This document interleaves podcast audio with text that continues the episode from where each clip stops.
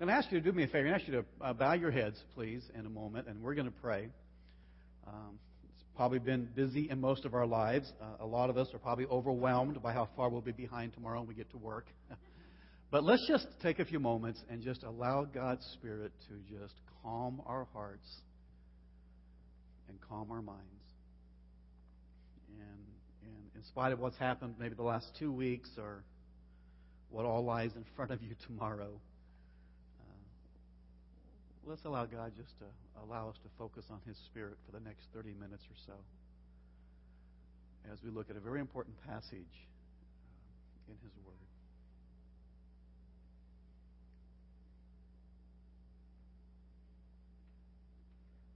Father, in the busyness of the season and the demands of 2010, allow us just for the next few moments to put those things away and to focus solely upon you, your Holy Spirit, and your Word. Please remove from our hearts and minds anything that would compete with you right now. Any demands or feelings that would clutter our ability to hear you clearly. And Father, I pray that all of us would listen with a spirit of uh, receptivity and acceptance. That we would come to you this morning expecting to hear from you because, Father, we need to hear from you as life sends so many messages our directions, as the demands of life so easily distract us. Would you speak to each one of us today personally the message that we need to hear, whether it's encouragement or loving confrontation, correction, whatever it may be, Father? Would you personalize this message to each heart? That each one of us would hear the words from you that we would need to hear to respond to you in a way that would bring you honor and praise and glory. We pray in Christ's name. Amen. If you have your Bibles, turn to Matthew chapter 9. If you don't, don't worry, it'll be on the screen, at least.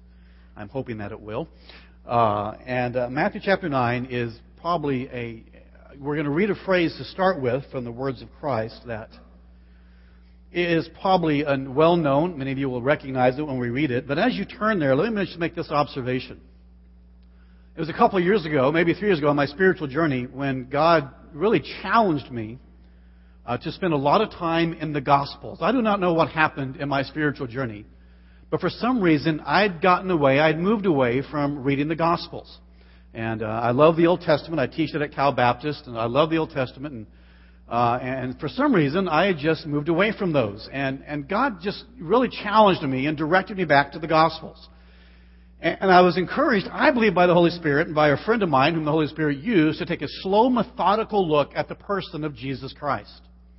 In fact, I remember the person saying to me, Daryl, I want you to go back to the Gospels, and every time Christ says something, I want you to stop and ask yourself two questions. What did he look like, and what tone was his language? What was his, uh, of his speech? And so I slowed down and did that. It took a much longer time than I thought.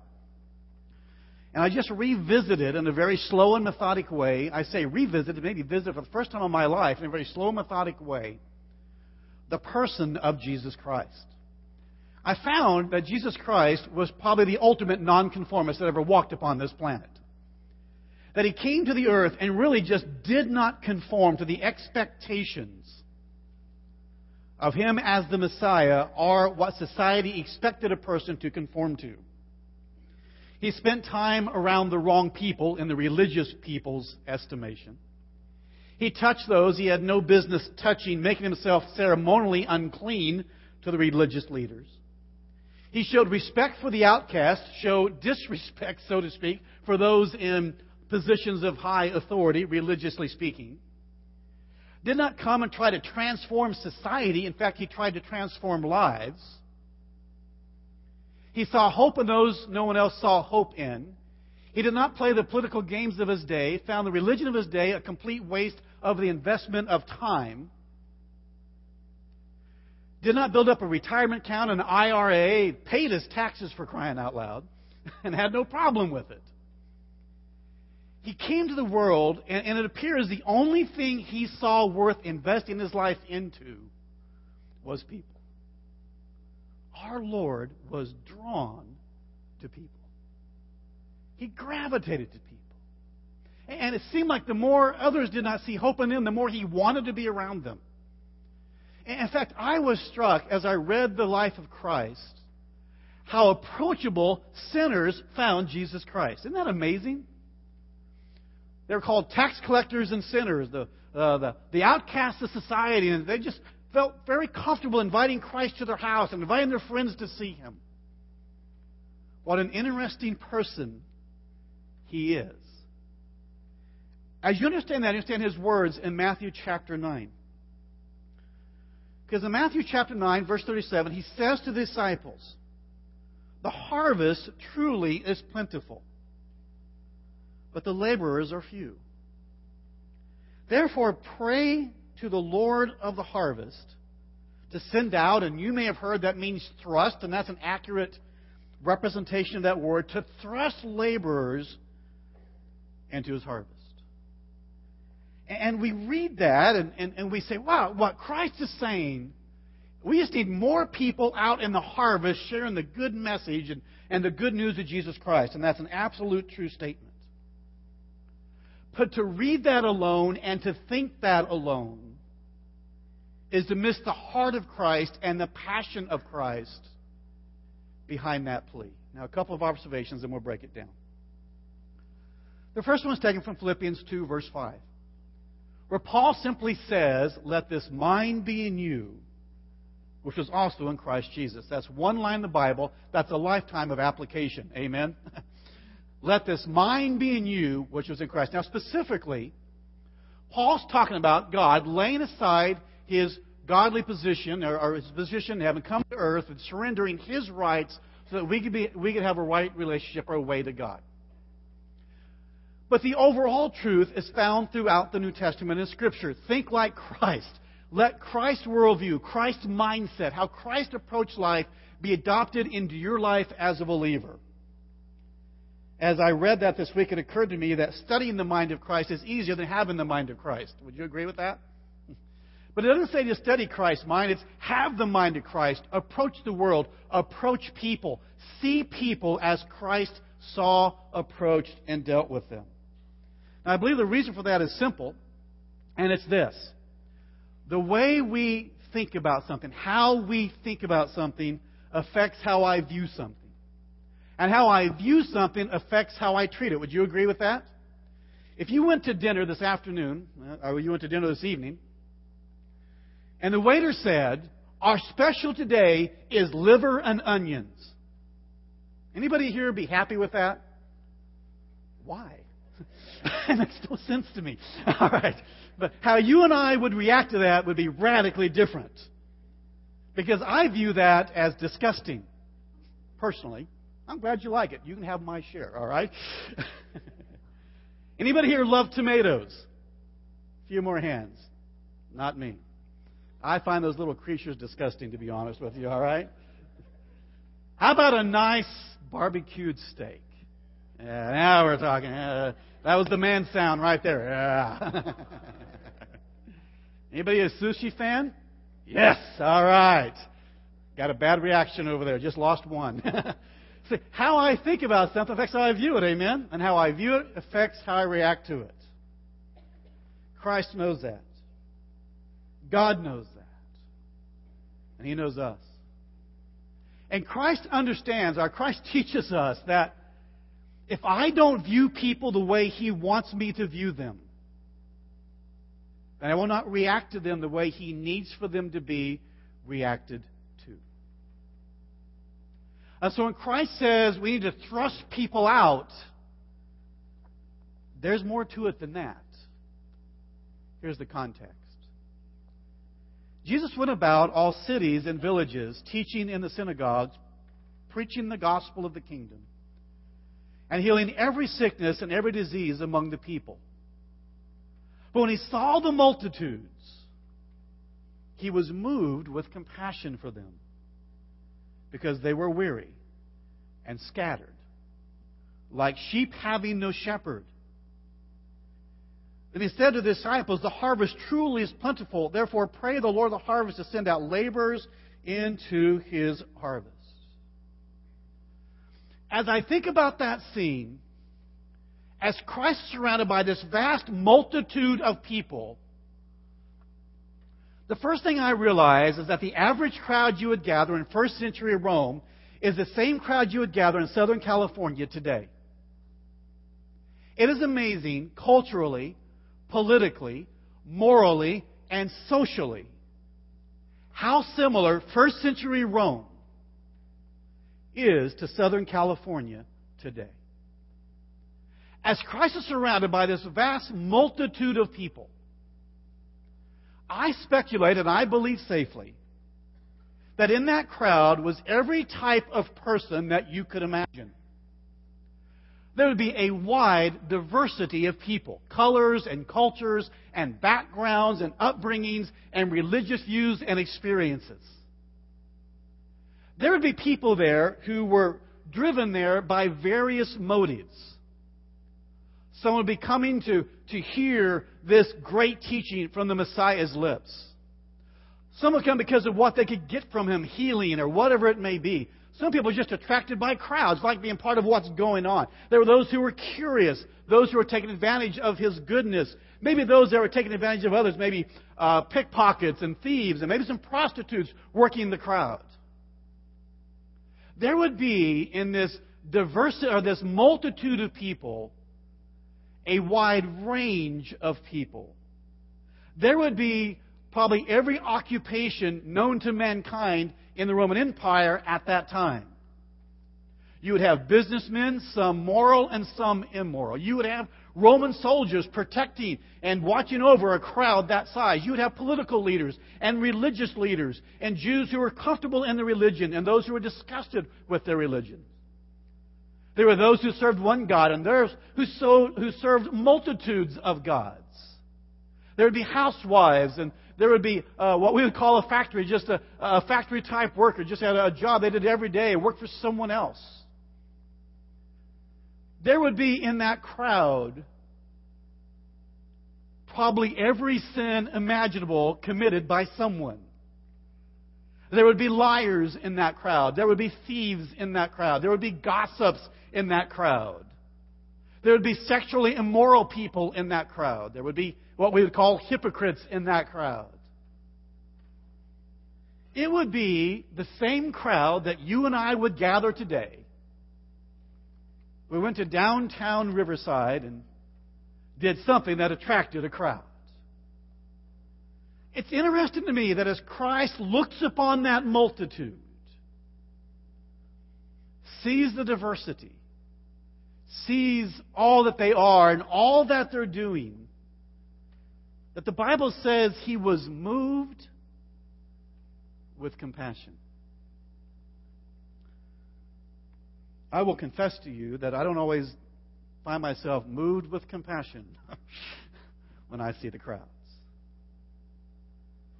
I think sometimes in the mall they get a little bit pushy. Anybody else?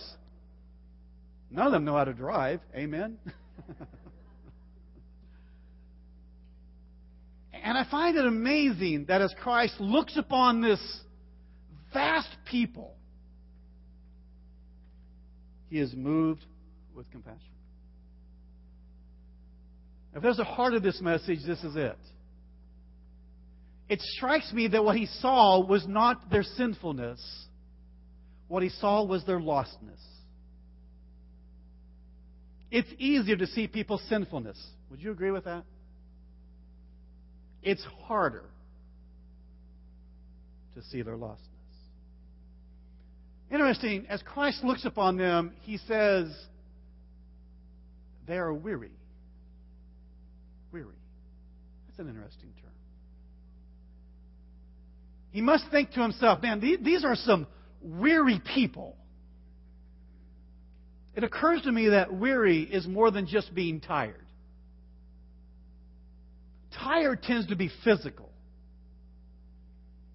I think weary is emotional. I think weariness is the absence of hope. It's getting worn down. It's getting worn out. It's losing your desire to go on. You ever been weary? You can sleep and not be tired. But weariness, that's just a different level. And Christ looks at these people and says, Man, these are some these are some worn out people. And these are some weary people. They are they're just spent. they're weary. He also notices to himself that they're scattered. Now, what does that mean? They're not scattered, they're all in one place. So it's not location he's talking about. But they're scattered. And I, I what, what, what did he see in them that caused him to say, man, these are some scattered people? And I think what he saw was everything they were trying to do to find happiness in life. Some were trying material things, I'm sure. Some were trying physical relationships. Some were trying, I'm sure, popular. Some were pursuing education, and some were pursuing friendships, whatever it may be. But I think as Christ saw them, he said, Man, these people, they're just, they're all trying something, but nothing's working for them. They're just scattered. They're not trying one thing, they're trying everything. And all that is achieved for them is weariness. And then Christ notes for us that they are vulnerable. He says, you know, really what they're like is they're like sheep who don't have a shepherd. Now let's talk about that. Phillip Keller, in his, in his book, The Shepherd's Psalms, and Phillip Keller was a shepherd. And he writes about Psalms 23 from a shepherd's perspective. But in his book, this shepherd describes for us what sheep are like. Here is his definition of sheep. He says they are helpless, clumsy, stubborn, dirty, weak, dumb, ornery, easily riled, no sense of direction, selfish, unstable, sometimes loud and obnoxious, little of any common sense, and no natural defensibility on their own. When Christ called you and I sheep, it was not a ringing endorsement, all right? That's vulnerable. In fact, there's a picture of a lamb with no shepherd. It's called dinner. they don't last long when they have no shepherd. All right? A lamb without a shepherd is a vulnerable lamb. They're not going to last long. And they're actually too, what's the appropriate word here? Too dumb to know it. Christ says, this just vast crowd, they're weary and they're trying everything, they're scattered, they're vulnerable. That's the mind of Christ. That's the mind of Christ. I find as a believer, when I focus on the world's or people's sinfulness, I tend to avoid them because I'm taught to avoid sin as a believer. I find I tend to be judgmental of them. I tend to be degrading. I am somewhat arrogant. I pull away. But when I see someone's lostness, when I hear and sense their weariness, when I hear and sense what all they're trying, when I understand where that's going to get them, then the judgmentalism is replaced with concern. The desire to pull away because they're so sinful is replaced with desire to reach out and rescue and help. And I find in my heart a concern. And while it's easier to see people's sinfulness, I tend to be more useful to Christ if I see their lostness. And I tend to respond more like Christ needs for me to respond to them as I see their lostness. See, the observation of Jesus, he says, Daryl, what they really need is a shepherd. He says, Daryl, what those around you need is a shepherd to give their life direction, to give their life meaning, to give their life purpose, to give their life protection. Their true need, he says to me, is a shepherd. I can talk to people all day long about how they live and how they should act and how they shouldn't. But what that person desperately needs in their life, Christ says to me, is they need a shepherd. Christ says, I'm not cleaning the outside of the cup, so I clean the inside of the cup. And you clean the inside, the outside tends to take care of itself. The true need in a drug addict's life. The true need, the driving need, is not to stop using drugs. The true need is they need to find the shepherd, Jesus Christ the true need in an immoral person's life, a gossip's life, a working person's life, a lazy person's life, a student's life, a retired person's life is all driven from their need to know the Good Shepherd, Jesus Christ. And as God asked me to be thrust into the world, He fully expects that I will see those around me as He sees them which will then allow me to react to them as He would want them to be reacted to. By the way, by the way means it's on my notes. It just sounds like I came up with it just now. Um, you know what weary people need most? What weary people need most is a word that gives them hope and direction. You know what weary people don't need? Is a lot of words. Amen. you ever been weary and someone, well, you got to do these 42 things, you'll not be weary. Well, the list makes you more weary. Right? What weary people need is just something from us that gives them hope and direction. Look, look at these words from Isaiah. I love this passage. Isaiah says, The Lord God has given me the tongue of the learned that I should know how to speak a word in season to him who is weary. Isn't that a great verse? Isaiah says, as I come across weary people, God, I don't want a lot of words to share with them. I just want the right words. In fact, he says word to share with them. You ever had someone do that in your life? You found yourself weary and overwhelmed and things were just caving in and God just brought someone into your life and they didn't have all the fancy words, but man, they had the right word that you needed to hear. Years ago, when I was 18, that would be 30 years ago. No, that'd be 31 years ago. That hurt. I need to recover from that. Give me just a second, all right? I, I surrendered to the ministry when I was 17. I found at 18 I was not measuring up to anybody's expectation. Oddly enough, when I was a senior in high school, I had my own apartment. I don't know how that worked out. It was not a good thing, but I had it. And there was just a stretch when God was. Um, best way I can say is God was just messing with me. You ever had God just mess with you? He's just messing with me. And, and, and I knew he wanted something, but I couldn't figure out what it was, and he didn't appear to be telling. And it was just an agonizing few days. And I was reading scripture and praying and confessing sins I committed, confessing sins I hadn't committed. It was just like, God, what do you want? What's going on here? And finally, early one morning, I called my pastor, Art Tabor. And this is about 1.30 in the morning. And the fact that I felt comfortable calling him tells you a lot about him.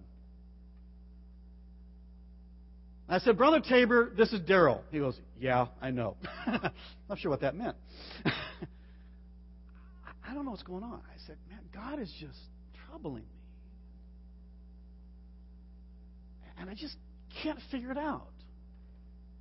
He goes, Yeah, God does that sometimes, and hung up the phone. Well, that sucks. We pay pastors for answers. Amen? We tell them a problem, they give us an answer. That's how it works. Kind of disappointing. That wasn't real theological. It wasn't very practical. That's it? God does this sometimes? That's what we pay you for? I wasn't real thrilled with his answer. But about 15 minutes later at 145, open the door, he walks in, gives me a big old hug. Now, he was a Marine drill sergeant. When he hugged you, it hurt. You ever feel like just those bone crunching hugs? he goes, Well, one thing we know, young man, we know God's called you to the ministry. And he turned and he left. And that was exactly what I needed to hear. I didn't need a three point message. I didn't need a guilt trip. I didn't need another job at church. That was exactly what I needed to hear. Isaiah said, You know, God, that's what I'm after. That's what I'm after. Isaiah says, As I engage weary people, God, I don't want the abundance of words. God, as I engage weary people, what I want is the exact words, the precise words. I want the word that they need to hear at that moment in their life to give them hope and to give them direction. Let's talk about 2010. I believe, as I've been asked by your pastor to do a New Year's message to challenge us for the next year, that God doesn't want us to have 2020 vision this year, that God wants to have 2010 vision. And 2010, I believe God would have us see people as Jesus sees them. The best I can figure right now, there's no shortage of weary people. Amen. The economy made sure of that. The unemployment rate has made sure of that.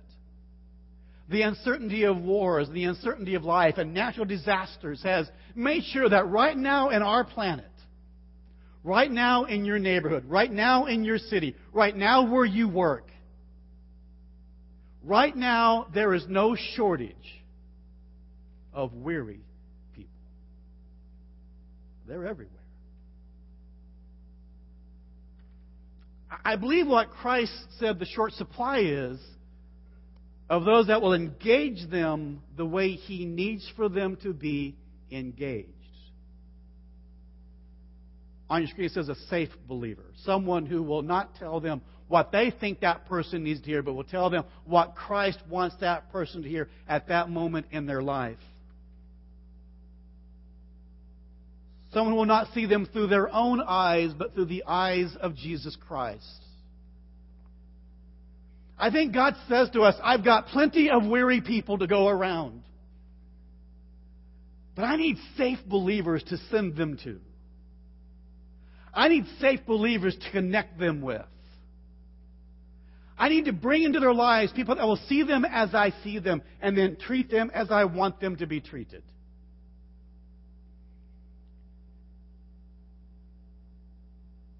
You and I are living in a remarkable time right now. in the last two years, God has shaken our country at its core. I mean, of what anybody's saying, it's still shaking. And we have this amazing opportunity in 2010 to engage a weary and scattered and vulnerable people with the gospel of Jesus Christ. One more, under, one more observation, then we're going, to lead us in a, I'm going to lead us in a closing prayer. Let's break down a misnomer of what Christ prayed about. When Christ says, pray that God will send forth labor and love, we tend to think that's something we need for God to do. I've got news for you. He's done that. Understand that each one of us has already been thrust into the harvest. Do you understand that? It could be where you live. It could be where you go to school. It could be work tomorrow, where you work, where you shop, where you buy your gas. For some of us, it was the families we were born into. That's our harvest. When my wife and I got married 29 years ago, I don't know if anybody in our families was saved. If they were, nobody was practicing it. And we found out our families were our harvest field. In some of your lives, you understand that. You don't need to ask God to thrust you into the harvest. He's done that. As I was thinking this morning, if you're unemployed, don't ask God for a job. Ask God for a new harvest field. Amen? Might work better that way. Because that's what it's all. You don't live where you live by mistake. We either believe in God's sovereignty or we don't. You don't work by where you work by mistake from God. You don't have the professors you have or the teachers you have, the classmates you have, just randomly from God's eyes. That's your harvest. That's where God has thrust you, just like He's done that in my life. And so we get to go to work tomorrow. We could go to school tomorrow. We get to shop tomorrow and see people differently. We get to see them as weary and scattered. You mean even that mean old boss? Especially that mean old boss. Someone's got to see him differently. Someone's got to see her differently. That clerk behind the counter who always messes up my order? Yeah, that one. You and I have been privileged by God to be thrust into his kingdom work. And God says, But listen, listen, listen. It's just not enough that you go out there and do stuff. I need desperately for you to see them as I see them. So that you will react to them as I need for them to be reacted to. Would you bow your heads? Here's the prayer that I'm going to ask you to pray. God in 2010. Would you help me see people differently? Please help me not focus on their sinfulness, though it's so easy to see. Help me not to see them through my eyes. Father, help me to see everybody in my harvest field every person you brought into my life. And right now, I want you right now to think about people in your neighborhood. I want you to think of faces right now in your neighborhood. And that one neighbor nobody else likes. I want you to think of people at your workplace. I want you to see their faces right now, people you go to school with, where you buy your coffee in the morning and your gas in the afternoons and your groceries in the meantime. Father, please help me to see them as you do. Father, we need that. Help us to engage this weary and lost and scattered world in the way that would most accurately represent you. Father, help us not get caught up in the abundance of words as we engage people. Help us listen patiently to you and give us the right words to give them hope, to give them direction, to direct them to you, the only true and good shepherd. We pray in Christ's name.